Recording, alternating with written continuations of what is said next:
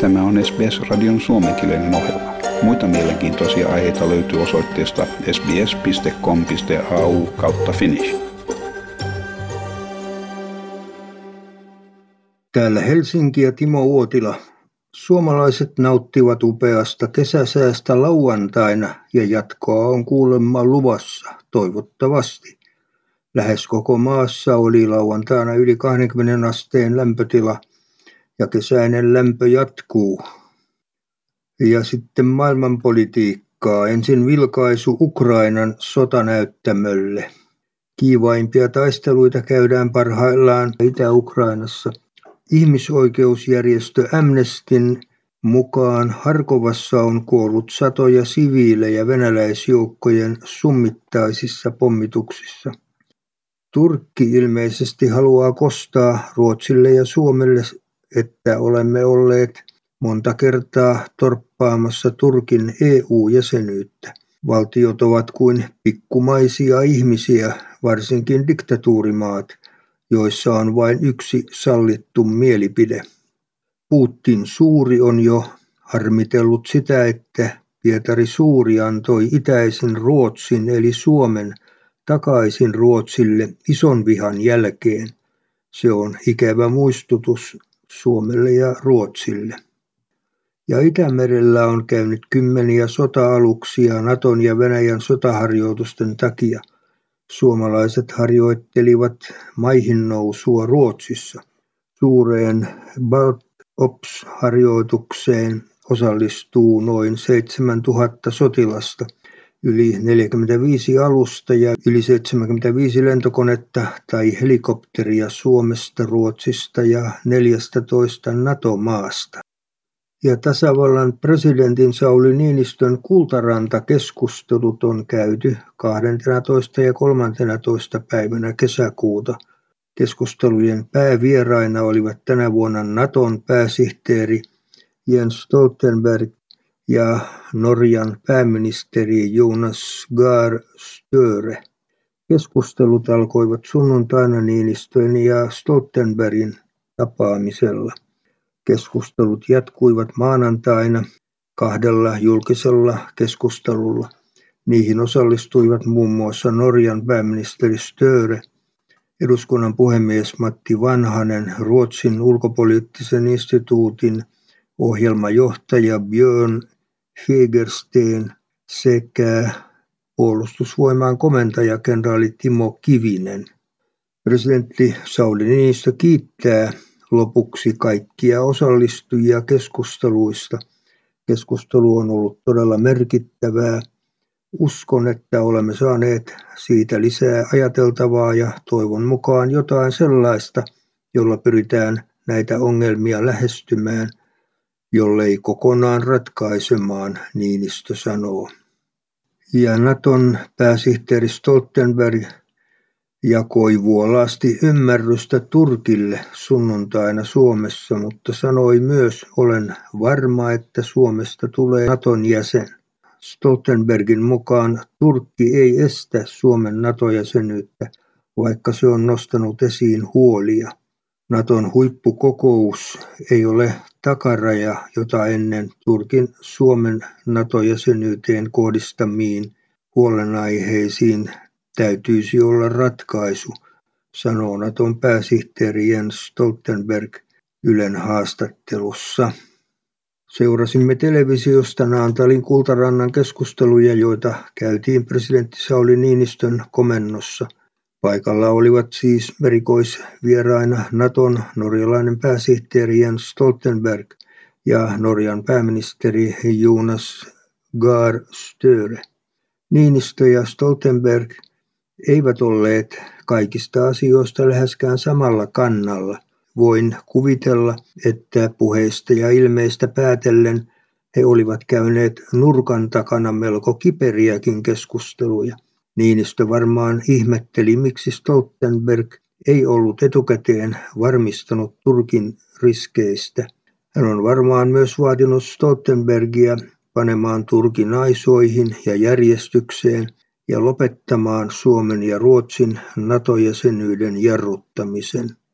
Niinpä Stoltenberg korosti puheessaan, miten tärkeä jäsenmaa Turkki on kokonsa ja maantieteellisen asemansa vuoksi. Sitä paitsi Turkilla on omia turvallisuuspoliittisia huolia, jotka Naton pitää ottaa huomioon. Kaiken lisäksi Turkki huolehtii valtavasta joukosta pakolaisia, jotka haluaisivat muuttaa Länsi-Eurooppaan. Niinistö tuntui olevan myös sitä mieltä, että Naton pitäisi yrittää neuvoa Ukrainaa rauhanneuvotteluihin, jotta Venäjän pakotteet ja ukrainalaisille järjestettävä sotilaallinen ja sosiaalinen apu eivät panisi maailman taloutta sekaisin ja lisäisi Euroopan maiden velkaantumista. Stoltenberg taas korosti kaiken aikaa, että Naton jäsenmailla ja myös Ukrainalla on oikeus itse määrätä politiikkansa suunta.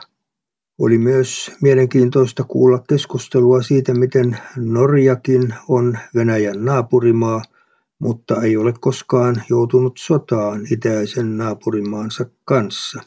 Keskustelua yritettiin keventää vitsailulla siitä, että Suomi ja Norja ovat käyneet kilpailua siitä, meneekö Norja ensin EU-hun vai Suomi ensin NATOon. Suomi näyttää voittavan kilpailun, mutta eihän Suomi ole vielä Natossa. Edes Naton pääsihteeri ei osaa sanoa, miten kauan Suomen liittymisprosessi NATOon kestää, vai loppuuko se koskaan. Ja EUn kuudennen pakote paketin myötä venäläisten tiedotusvälineiden estot laajenevat Suomessa.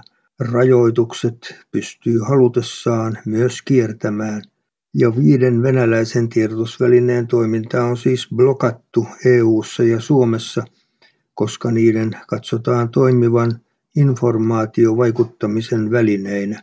Osa asiantuntijoista kuitenkin epäilee näin rajujen toimenpiteiden asianmukaisuutta. Ja tasavallan presidentti Sauli Niinistö ja rouva Jenni Haukio osallistuivat torstaina 6. kesäkuuta Ahvenanmaalla maakunnan itsehallinnon satavuotisjuhlallisuuksiin. Pitkän päiväohjelman aikana presidenttipari vieraili yhdessä Ruotsin kuninkaan Kaarle 16 Kustaan ja kuningatar Silvian kanssa muun muassa Bumarsundin linnoituksen raunioilla ja Kastelholman linnassa.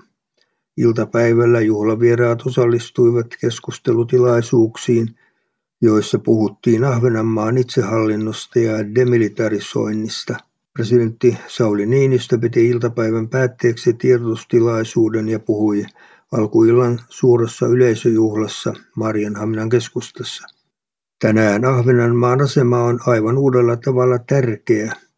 Nyt on vain mielenkiintoista nähdä, miten demilitarisaatio ja neutraliteetti yhdistetään Suomen ja Ruotsin NATO-jäsenyyteen. Ahvenanmaalaisten yleinen näkemys näyttää olevan, että tämä Tukholman ulkosaaristo ei kaipaa asevelvollisuutta eikä suomalaisia sotajoukkoja, vaan pyrkii pysyttelemään sotatilanteiden ulkopuolella, niin kuin muuten Suomi 24. helmikuuta saakka tänä vuonna. Ja Helsingin Uudenmaan sairaanhoitopiirin johtaja ylilääkäri Markku Mäkijärvi sanoo olevansa huolissaan kevään korkeasta koronakuolemien määrästä. THLn tilastojen mukaan koronaan liittyviä kuolemia oli huhtikuussa noin 500. Toukokuun toisella puoliskolla taas menehtyneitä oli 213, ilmeni sosiaali- ja terveysministeriön ja THLn kesäkuun tilannekatsauksesta. Mäkijärven mukaan kaikkien, jotka ovat rokotuksiin oikeutettuja, tulisi ne nyt ehdottomasti ottaa. Ja taloutta. Euroopan keskuspankki kertoi aikeistaan nostaa korkoja. Viimeistään nyt tulee huomioida, että korot tulevat todennäköisesti nousemaan aika nopeasti ja paljon, sanoo OPn senioriekonomisti Tomi Kortela. Ja ruoka on Suomessa huomattavasti halvempaa kuin Norjassa – Silti kauppias välttää hinnan korotuksia siellä Lapissa, jotta ei karkottaisi norjalaisasiakkaita. Rajaseudulla tehdyssä ruokakorivertailussa Suomi oli naapureitaan edullisempi. Suomen ja Ruotsin välinen hintaero oli pienempi kuin pohjoisrajalla. Ja pohjoismaiset pankit tekivät Baltiasta merkittävän rahanpesun keskuksen. Valvonta petti myös Nordeassa, joka yli vuosikymmenen ajan ummisti silmänsä likaiselta rahalta, kertoo Ylen MOT-toimituksen toimittaja Jyri Hänninen. Ja Uudenkaupungin autotehdas irtisanoo reilut 300 henkeä. Kaikkiaan vähennystarve on noin tuhat työntekijää. Ja kauppajätti S-ryhmä sulkee yllättäen kymmenkunta ravintolaa kesäksi pääkaupunkiseudulla. Taustalla on ankara työvoimapula.